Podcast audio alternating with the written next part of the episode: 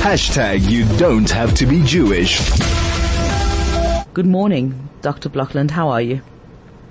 Good morning. I'm fine. Thank you. Good to speak to you. Thank you very much and good to speak to your listeners. Thank you so much for your time. So to what extent does the does psychology affect the rational behavior and decision making in a war situation? Yes, that's an interesting question and I think it's something very important for us to understand that the war situation is not a normal situation and uh, it, it, takes people right out of their, their, their framework of what is safe and what is normal. Um, and you know, for, for, for, those directly involved, I think for the, for the rest of us also not directly involved, the uh, um, the kind of technology we have today almost takes us to, to the to the front line. So it does affect everybody in some way, but, right. but certainly for those directly involved, it has a major impact on, on their psychology and, and what's happening to them. Yeah, I mean, we have this terrible situation where, you know, um, the army, the IDF, opened fire on three Israeli hostages who they didn't have their shirts on. They, um, well, one of them was waving a flag and opened fire. And I think you know how fast your reflexes have to be, and having fast reflexes is going to trump your survival, right? It's always going to be about your survival. Um, in that situation, and yet I'm seeing now the latest um, call is for the IDF. The IDF is being advised um, by their leadership to wait two seconds. That could be the difference between life and death. Now, while you aren't a military expert, um, what is the psychological cost of that?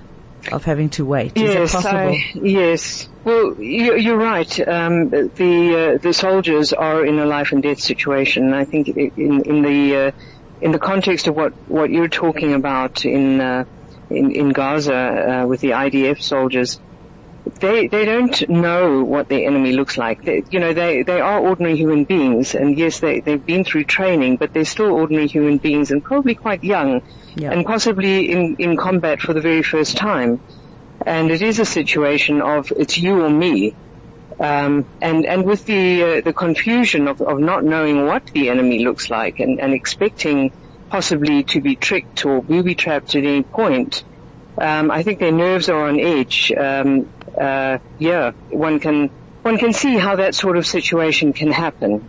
Yeah, I mean, you raise such an interesting point is that it become, it comes down to you or me. And, uh, especially yes. because you don't know who is enemy and who is not. Yeah, and exactly. imagine, yeah, irrespective, I imagine that that happens in war all the time. Otherwise people, you know, yeah, yes. people, people do dress up yes. as, as other people. Yes. Yeah. And, and we also have to realize that the, the, these soldiers have been in the situation now for, for a few weeks. Yeah. And they will be experiencing trauma. Just because they're soldiers and they're trained doesn't mean that they don't experience trauma. Of course they do.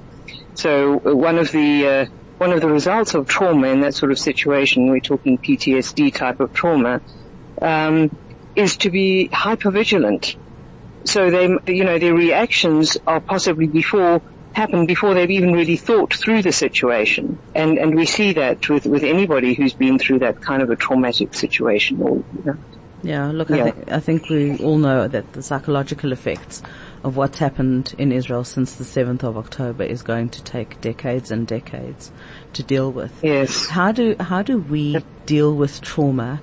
Um, and it's really not fair to even ask you this because we've got so little time left, but how do we deal with our trauma because we're experiencing it vicariously. Mm, mm, yes, exactly. No, we, we do. Um, it, well, the, the, thing is to recognize it and to, to recognize your reactions to certain situations. Um, the best thing is, of course, to, to get professional help if, it, if it's uh, affecting your daily life. But one has to relax um, and and take one. The best thing is to be able to take oneself out of the situation where the trauma has happened, but that is not always possible. It's, it's often not possible at all. Seeking professional help would be uh, the best route to go because it's, it's a complex situation and everybody experiences it differently. Yeah. and the triggers are different for different people but a lot of it happens in one's head as well one's thoughts. Um, although there is a, a, large physiological component as well. Oh absolutely.